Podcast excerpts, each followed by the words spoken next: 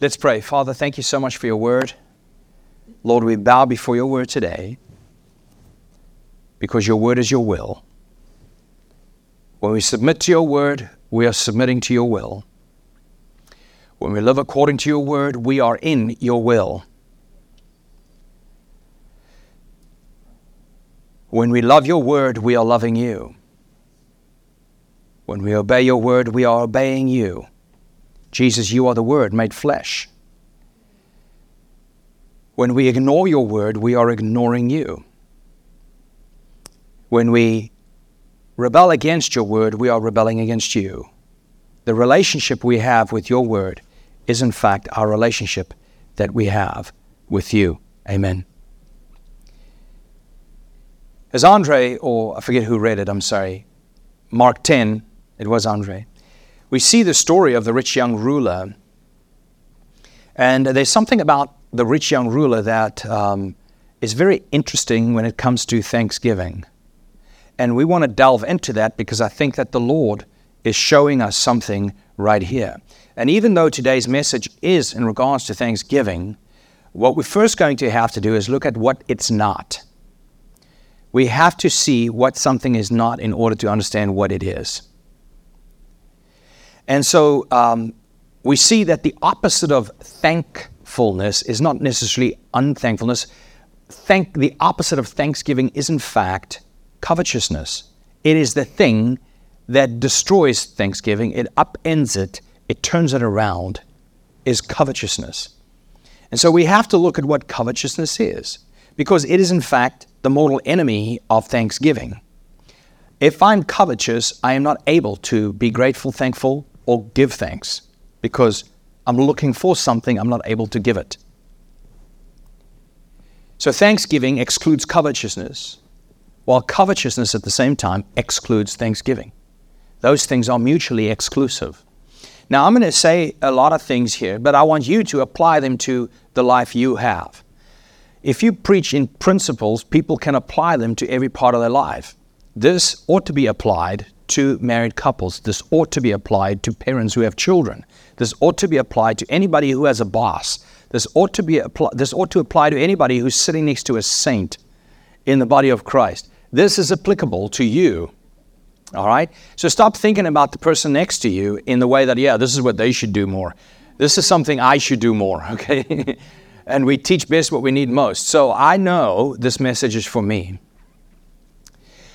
But thanksgiving excludes covetousness. Covetousness excludes thanksgiving. You cannot have both of those attitudes in the same heart. In our text, we see a rich man, a rich young man who was also a ruler, run up to Jesus, and he makes this plain. He makes very plain what he's looking for. He's looking for eternal life. He says, What must I do to inherit eternal life? I want that. I see it, I heard about it, I want it. Jesus tells him, of course, well, why don't you keep the commands? He goes, but I am. Jesus knew that he was not just wealthy and powerful, but he was also a covetous man. It says explicitly that he went away sad. This is the sign that he was covetous because he had a relationship with his possessions that was very unhealthy. He didn't have wealth, wealth had him. He didn't control it. It obviously controlled him because he wasn't able to obey God. Why was he able to obey God? Because he was answering to possessions and wealth. He answered to money. He didn't answer to the Almighty that was standing right in front of him. He wanted eternal life and he wanted it on top of all of his earthly possessions. He was rich, he was wealthy, he was young. In other words, he had a lot of, he had a lot of hope, great future, and he was powerful even at a young age. But then he wanted something else. He wanted what's beyond this, not just this. He wanted eternal life on top of all that he already had. He wants to add more to what he already had. He wanted to gain something without losing any of what he already had. Can you see that heart just beaming through this man? Okay, I've got this wealth. I'm young. I've got hope, I'm powerful, got a lot of influence. I want eternal life, I want it all. but I don't want to lose any of it in order to gain something else. So, the first question we want to answer is how does Scripture show that thanksgiving is, in fact, the opposite of covetousness? We can turn it around. How does Scripture show you that the reason you can't be thankful is because you are covetous? In Colossians 2, verse 4, we are told not to allow anyone to beguile us with enticing words. That word, that scripture there, beguiling with, with, with enticing words, is really seductive words. Enticing words are words that say, come and get some more of what you've always wanted. You cannot be enticed. You cannot be tempted by something you don't have a desire for. I cannot be tempted. Broccoli does not tempt me.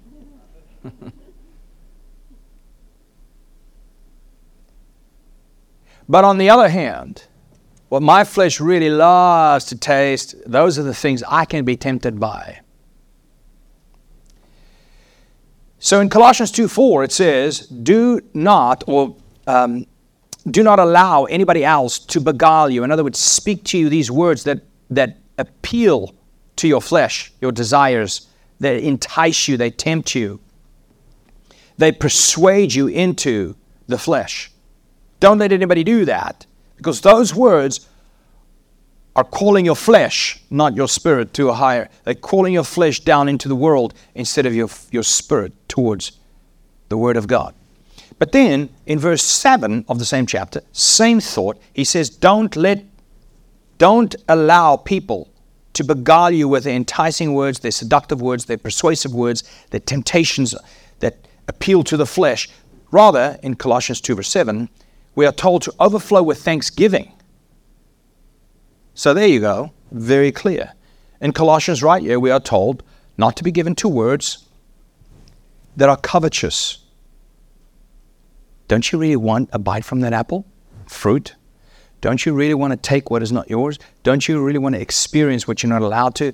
Don't you really want to live on the edge? There's so much excitement in sin for a moment. Don't you want that?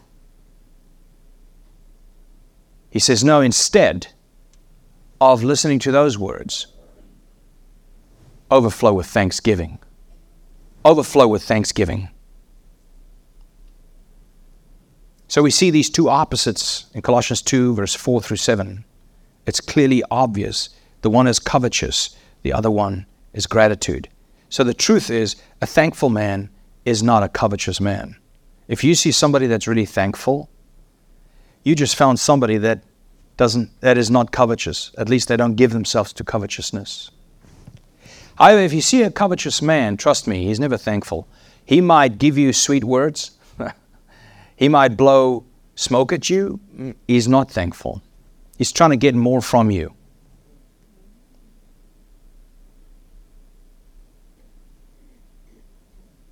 So, how can a covetous man be thankful if he doesn't have what he wants? Think of it. I just said a, a covetous man cannot be thankful.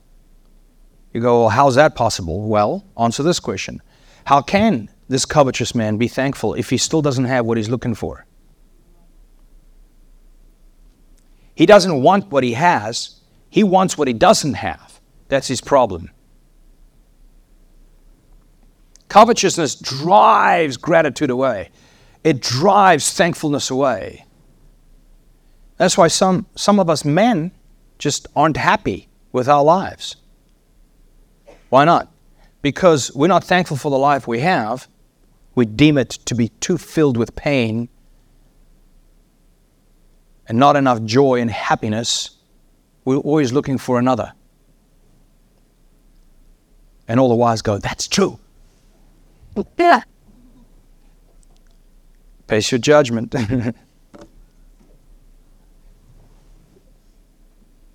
I'm amazed lately at seeing the rates of moms walking out on their children than dads. It used to be the other way around, it's turning around.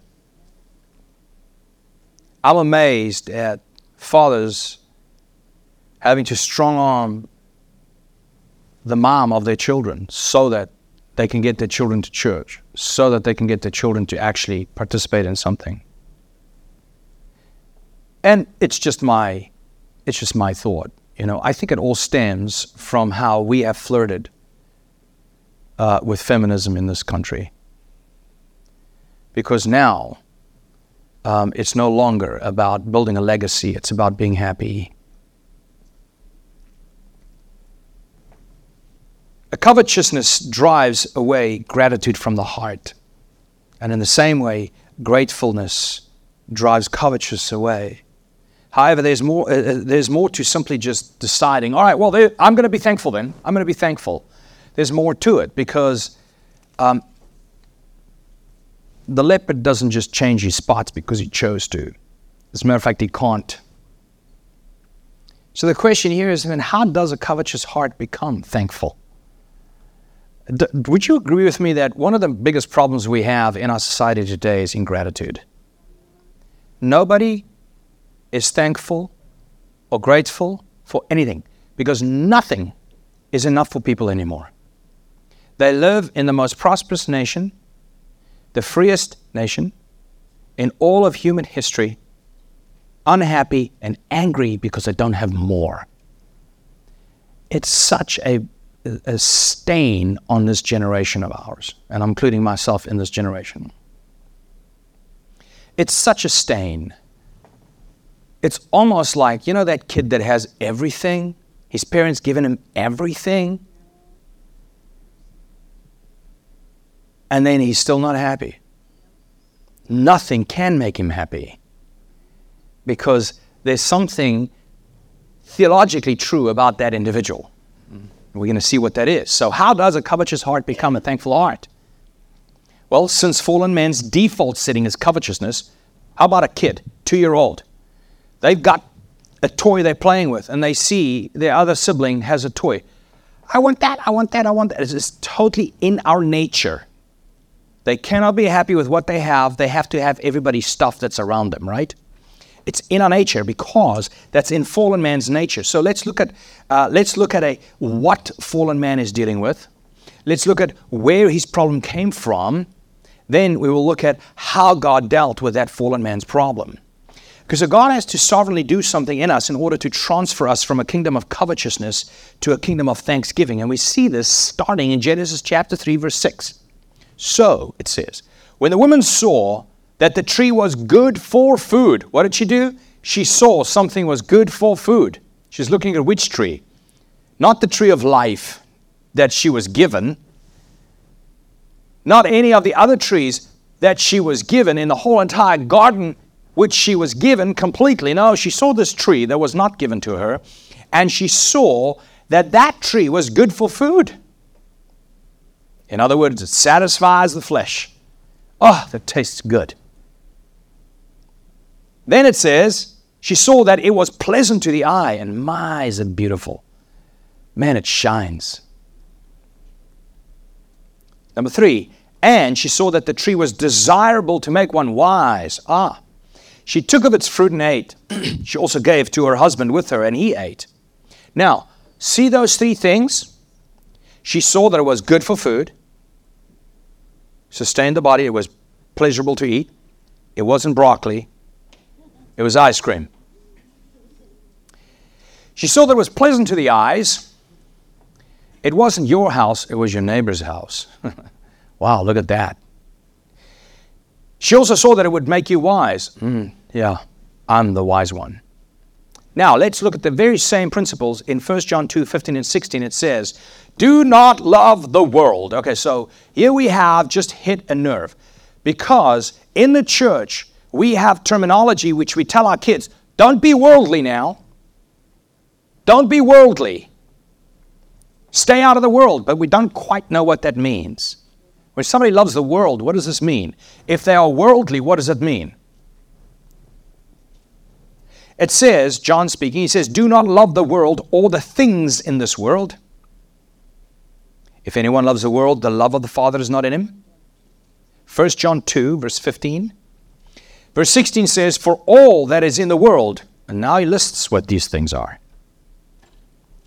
the lust of the flesh, the lust of the eyes, the pride of life, is not of the Father, but is of the world. You see, many people think that the love of the world is listening to a secular song. Oh, that's worldly. Or to enjoy a good movie. That's worldly. Or to dance at a wedding. That's worldly. Or enjoy celebrations. Or have just a ton of fun. It's like that person's so worldly. They're always celebrating stuff and they just always loving everything around them. That's worldly. Because uh, this is often how you will find religious, pious, holy Christian sects to be somber and almost semi Amish because don't enjoy anything. That's worldly. Well, that's not what's being spoken of here. The question we have to ask is what is the world and what is worldliness? Well, here in 1 John 2, verse 15 and 16, we are told not to love the world, and that John gives us a very clear explanation of what he meant by what he said. And as he lists these things, he defines what worldliness is, and you will see that these things that he lists as worldliness corresponds with what Eve experienced when she was tempted by the forbidden fruit. Let me say it again. John listed worldliness in three parts, and it corresponds to the three things that enticed Eve about the tree of the knowledge of good and evil. All that is in the world, John says, the lust of the flesh, the lust of the eyes, the pride of life. In other words, John says the lust of the flesh, just like Eve saw that it was good for food, food that satisfied and, and brought pleasure to the flesh. John says the lust of the eyes, well, Eve saw that it was pleasant to look at. John says the pride of life, Eve thought it was capable to make her wise, wiser than everybody else, even God, or equal to him. Can you see that Eve's problem was that she loved the world? The world John articulated. That's what she fell into. So, what was the original sin, you might ask? Well, the original sin was worldliness. She loved the world. She allowed voices to entice her, beguile her, seduce her, tempt her in those three ways the lust of the flesh, the lust of the eyes, the pride of life. She saw that it was good for food, she saw that it was pleasant to look at, and she thought that it would make her as wise as God. That is worldliness. That is worldliness. So, Adam and Eve, in fact, they gave themselves to the original sin, which is wanting something apart from God's standards for having it. Adam and Eve fell into sin because they coveted something.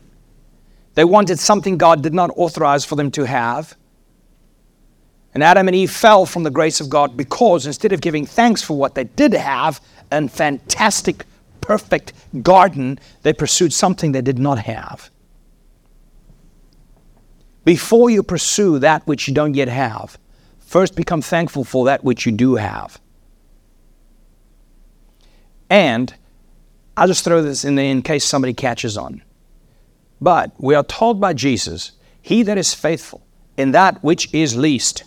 What's he referring to when he says that which is least? What is that which is least? Thank you. The thing that's the least valuable in your life today is, in fact, the money in your wallet. That is the least valuable thing you have, no matter how much you do have of it. If Elon Musk doesn't receive gifts much greater than finance, for instance, God's mercy. He's a poor man. But Jesus said, Unless you are faithful over that which is least, who will give you what's another man, another, what, what, what belongs to another? In other words, why would you inherit the kingdom of God if you cannot be faithful with that which is least now? How are you going to be faithful with so much more? Now, I'm not saying you cannot enter the kingdom of God, I'm saying you will not inherit the kingdom of God and that's a huge distinction between the two. We talked about it last week. But why would I inherit the kingdom of God if I'm already unfaithful with the little bit that God has given me? In the same way, In the same way,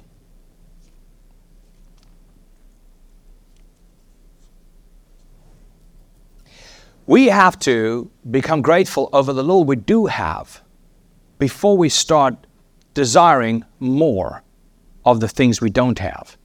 In other words, be faithful stewards over your the internal part of you. Your gratitude, your thankfulness, be faithful over your desires before God will give you more. Why would I give my son more or my daughter more to be grateful over if they can't be grateful over the lesser things they already have? Do you realize it is it is obviously going to spoil them. They will become rotten if they keep on getting more without being grateful for the bit that they have.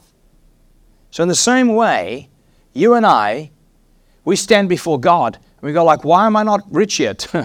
well, I think God knows why. To some, He's given a lot more, to others, a lot less.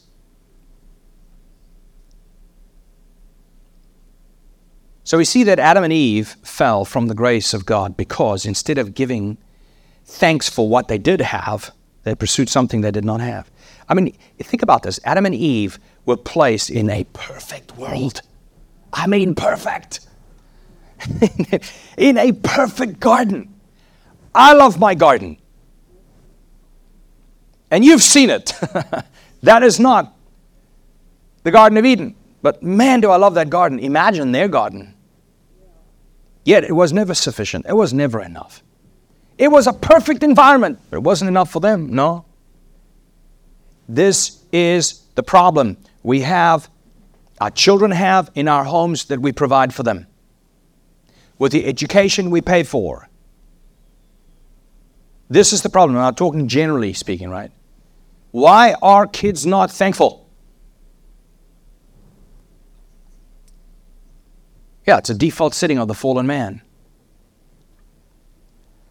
Why am I never, why is nothing ever enough for me? Nothing is ever enough. Those people, there's, there's such a tall order, they cannot be pleased, they cannot be satisfied, nothing's ever enough for them. There's a deep spiritual problem. There's a deep root that needs to be upended with those people. Think of it. God gave Adam and Eve everything without pain, He gave them everything without hardship. What was not to be thankful for? However, covetous, covetousness drove their thanksgiving out. Instead of giving thanks, they become, became covetous to take something that wasn't for them to take, to want something they shouldn't have desired wanting the one thing God didn't want for them to have. So, why did God put that tree in there?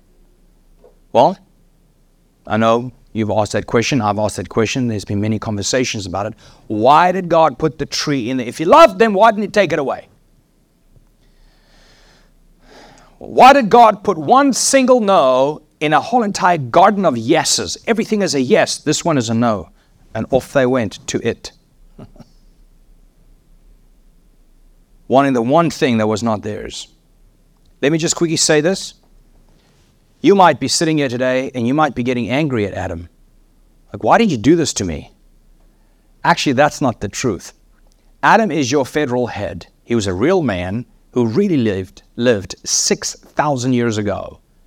He's not a storybook. He's a real man that God actually created. But God made him your representative. He represents humanity. He is the father of the human race. And that being said, is he doesn't inaccurately represent you. He doesn't misrepresent you and I. What I'm saying is, theologically speaking, Adam did back then, 6,000 years ago in the garden, exactly what you would have done had you been there. Oh, that Eve. Yeah, you are Eve. You are guilty with Eve's sin because she accurately represented you. Adam is your federal head.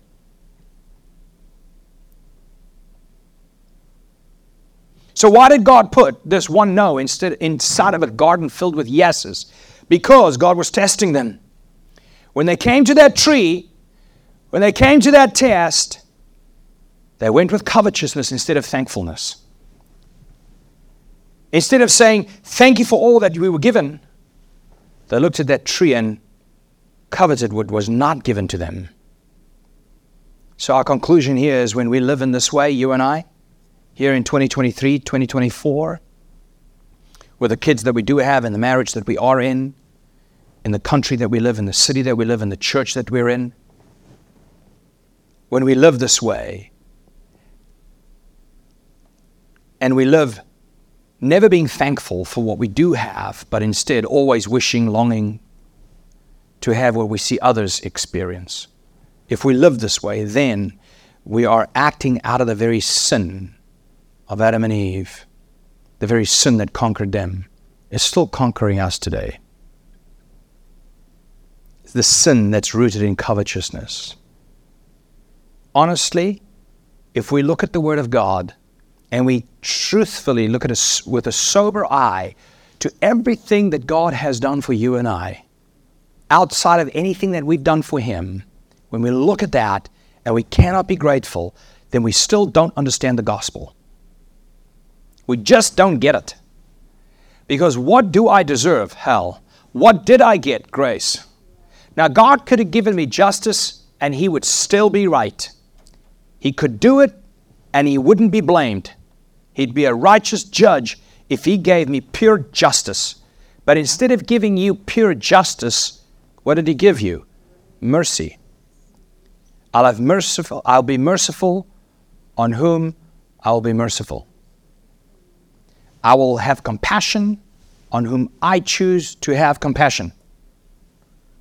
And if he passes over the rest, he's not wrong, because to some he shows mercy, to others he gives justice and he remains completely perfect. That and that alone, that doctrine right there alone, ought to drive us to our knees and say, God, thank you, thank you, thank you, thank you, thank you. But instead of being thankful, we're going like, why don't I have more of this? See them, they have stuff. Why can't I? That thing right there will destroy your life. Every moment that is enjoyable, every bit of joy gets sucked out of every moment because I'm covetous.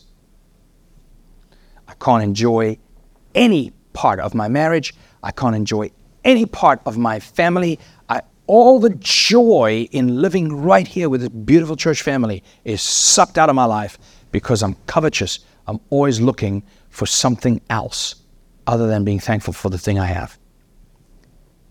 So, how does God undo in us what Adam did in us?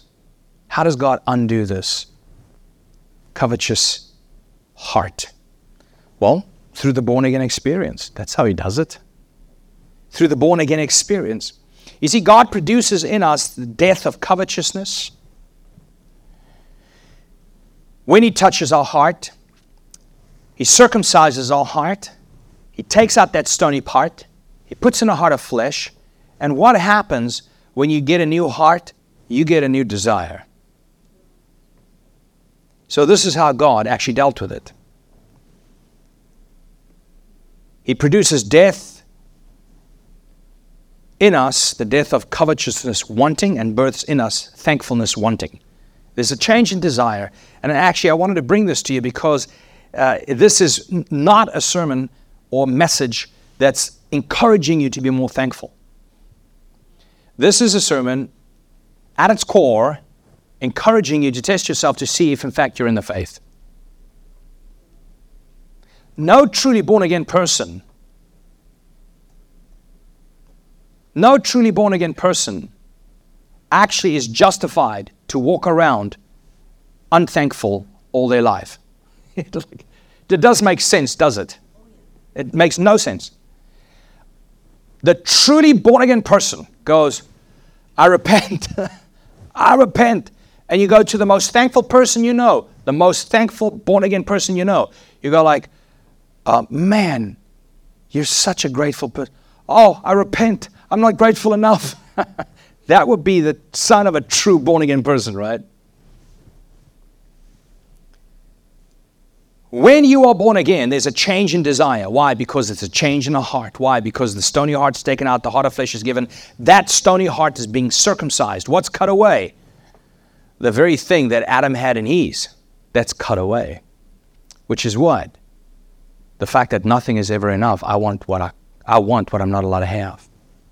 So this is where a very clear line is drawn between watch this Buddhism Christianity. The Buddhists' view um, of desire is very different than your and my view of desire. Buddhists say, get rid of wanting by emptying yourself of all desire. Have no desire for anything. They believe that, that if you desire, then you are setting yourself up to get hurt. Desire is what causes conflicts. Desire is what causes people to kill each other and go to war and divorce it, like just stop desiring, empty yourself. You want nothing and you'll be happy. It almost sounds like you'll have nothing and be happy. no, but Buddha says, Buddhists say you want nothing and you'll be happy. If you rid yourself of all desire, you'll protect yourself. Well, the Bible, on the other hand, doesn't teach that. God wants you to be thankful instead of covetous. In order to be thankful, guess what?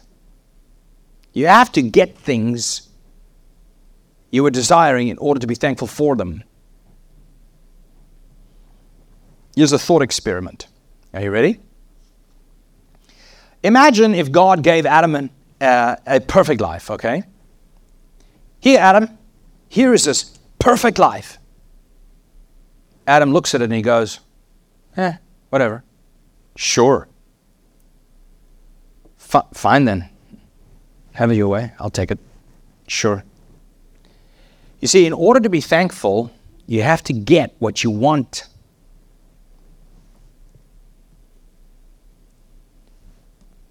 In order to be thankful, you have, you have got to want something so that you can be thankful when you get it. You have to want it. Like Adam, if God says, Here's a perfect life, and he goes, Sure, whatever, have it your way. It's, it's like he didn't want it, he didn't desire it, and even getting it, why would it make him thankful? Because he didn't want it to start off with. You following what I'm saying, right? No?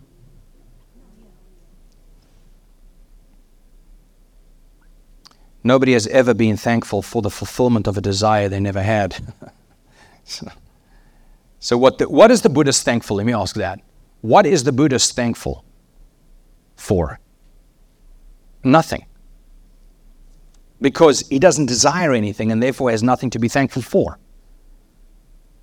He's the guy that receives something and I don't desire it. Might as well take it away. The Bible does not teach us to reject desire. You see, uh, think about it this way Jesus actually desired things. It says, For the joy set before him, he endured the cross. He desired to see that joy. Jesus wanted something, and that something he desired would make his joy complete if he got what he was looking for. In other words, he desired something, and his joy was complete when that thing showed up.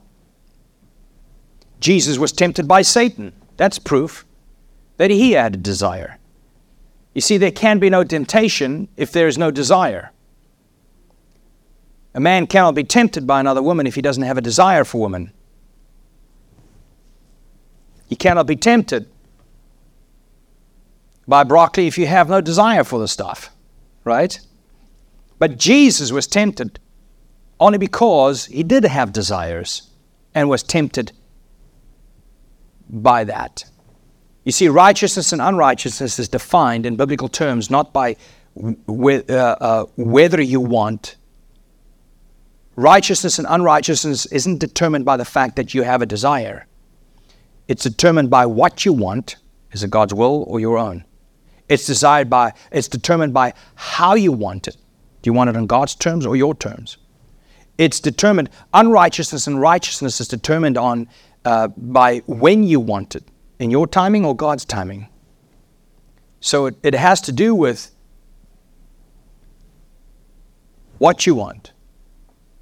The knowledge of tree of good and evil, well, that's the wrong desire. You should have a desire, but not for the tree of knowledge of good and evil. You should have a desire for the tree of life.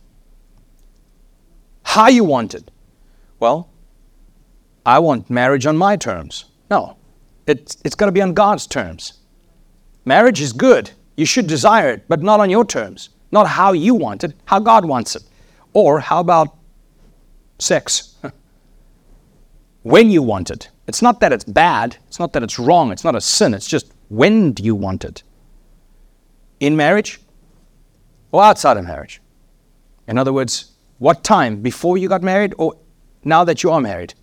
You see, it's, it has to do with what you want, how you want it, when you want it. But having a desire is not wrong. Buddhists are wrong. so, is this wanting you have in line with God's order or is it in line with disorder? There are only two orders God's order, disorder. Christ, chaos. Two options Christ or chaos, whether it be in government, whether it be in marriage, whether it be in child rearing, whether it be in your finances. Christ or chaos. Choose what you want. Our problem is not that we wanted something. The problem is that God told us that we couldn't have it this way, we couldn't have it at that time, we couldn't have it through those means, we couldn't have for those purposes, we couldn't have it with that kind of attitude.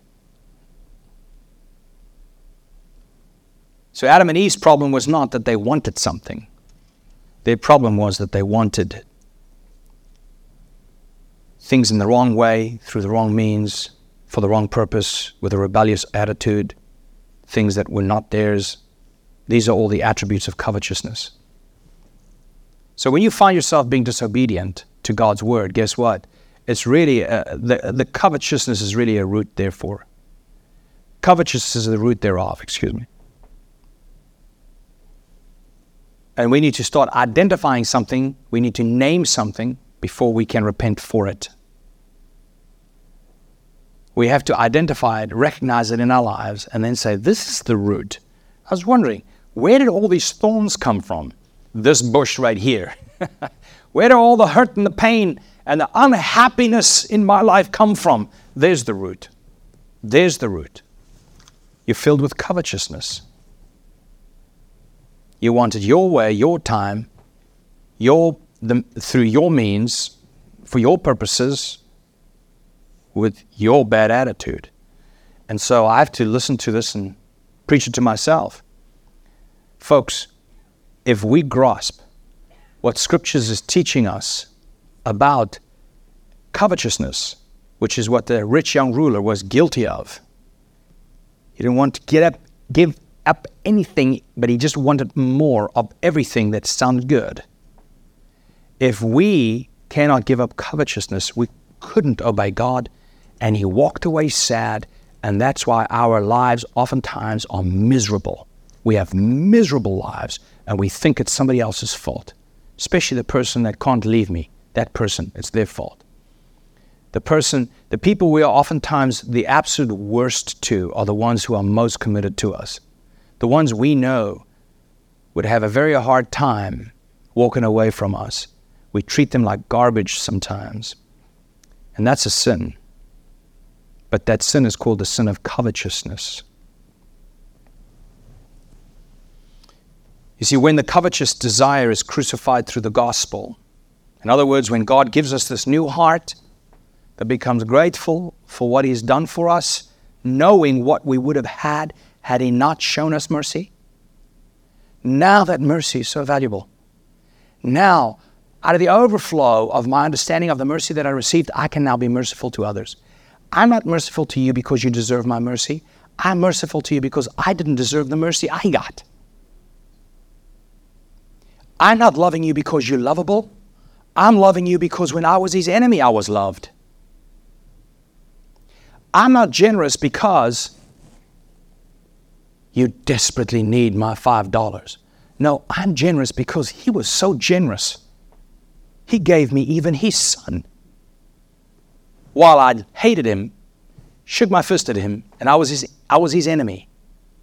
He gave, we can, when you look at the gospel, the gospel will unravel every single relational problem you have. the gospel answers every single pain, every single problem we have. We have to allow the gospel to have an outworking in our lives. Work out your salvation. Work it out.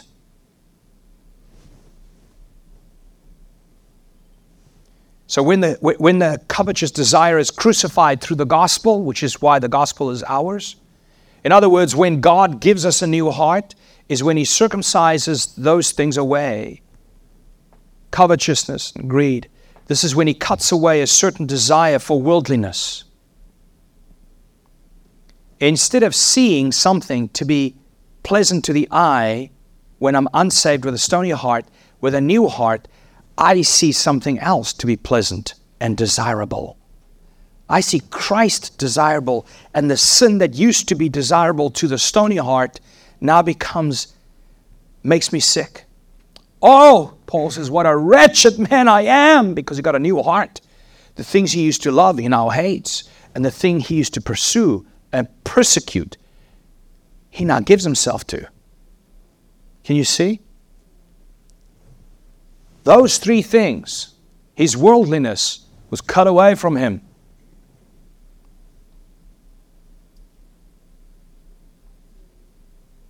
Certain appetites were cut away from him.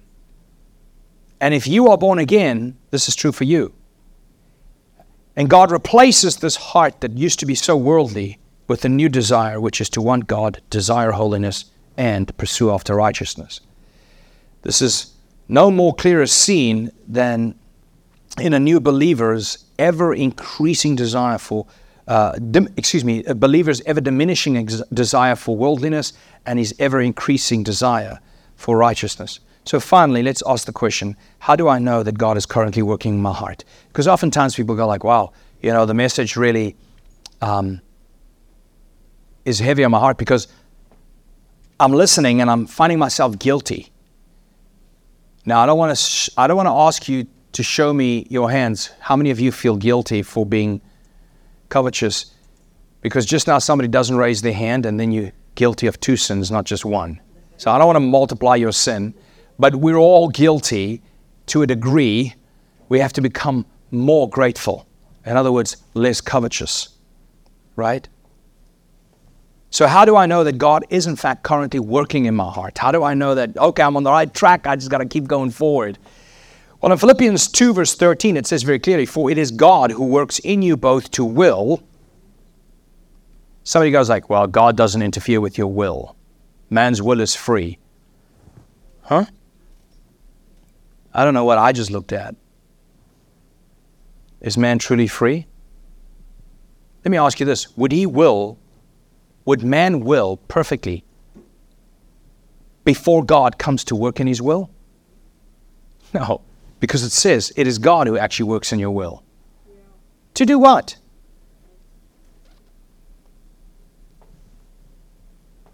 To do his good pleasure. That's what it is. Yes, God does actually interfere with people's wills. Um, you know, he causes um, the heart of the king is in the hand of God. Like I mean, the verses don't stop, you know. God works in you both to will and to do His good pleasure. I know that God is at work in my heart when I hate the, uh, the lingering covetousness in me. I don't want to covet. I want to be more thankful. I want to be more grateful. And if that is your desire, guess what? You are seeing the fruit of God's hand in your life. When I hate the fact that I've always um, uh, when I hate the fact that I always want what is not mine to have, but rather wish to have what only God gave me. You know, God is working in your heart. And Romans chapter 7 is the greatest example of it. It's the greatest display of it. Paul's going on about, you know, all the things I wish I did, I'm not doing, and all the things I wish I didn't do, I keep doing. Oh, what a wretched man I am. My desire is to stop the wrong and do what's holy and just and Paul was on the right track. How was that true for Paul? Because of Philippians 2:13. It was God working in him. Because right before the road of Emmaus, his life was the other way around. But at the road of Emmaus, suddenly he had different appetites, different visions, different goals, different priorities. His whole entire life turned around. And this is the sign of a truly born again person. I know God is at work in my heart when I long to be the person who is filled with gratitude for what God actually has given me, the life He has given me. Oh, just think about how you will love your life if you can just become grateful for the things you do have from the hand of God. And you go like, yeah, well, this problem is not from the hand of God. Oh, is that so? uh, not so. Do you think the Apostle Paul had no problem with that thorn in his flesh? Somebody goes, Yeah, but that was that was an evil spirit. I know, sent by God, because Satan is God's devil. You go, Well, he's not. Well, then just read Job. Was Satan able to do whatever he wanted to? No. He couldn't even start doing what he did to Job, lest God gave him permission to. And then God said, only that far, no further. In other words, yeah, the devil is free to run only as long as God's leash is on him. My point with this is sometimes we are only thankful for the things that make us happy. Well, I'm thankful for the discipline that I've received throughout my life. Because at the time, it wasn't pleasant. But thank God Thank God for the fruits that it has brought into my life. Let's pray. Lord, we pray that we will look at every single thing you have placed in our lives, relationships, everything, Lord God, that is from your hand, not just the easy things, but also the hard things. We are thankful. Oh, how easy it is for us to consistently only want the things we don't have and forget to be thankful for the things we do. God, help us. Help us, God. Be grateful before you because what we in fact deserve is eternal damnation. But what we received was your grace, your mercy, your kindness, your goodness. We received your name. We receive, Father, eternally. We receive eternal life, and ultimately, we receive the kingdom. Oh God, how undeserving we are. If only we would have a clearer picture of how undeserving we are and a clearer picture of all that has been afforded us, we will be driven to our knees and be thankful. And the first who would know this would be the people closest to us. Lord, allow your gospel to work out through our lives and let it become evident as our lives become brighter and brighter in this ever darkening world. In Jesus' name, amen. Amen. Did you get something out of the word? Amen.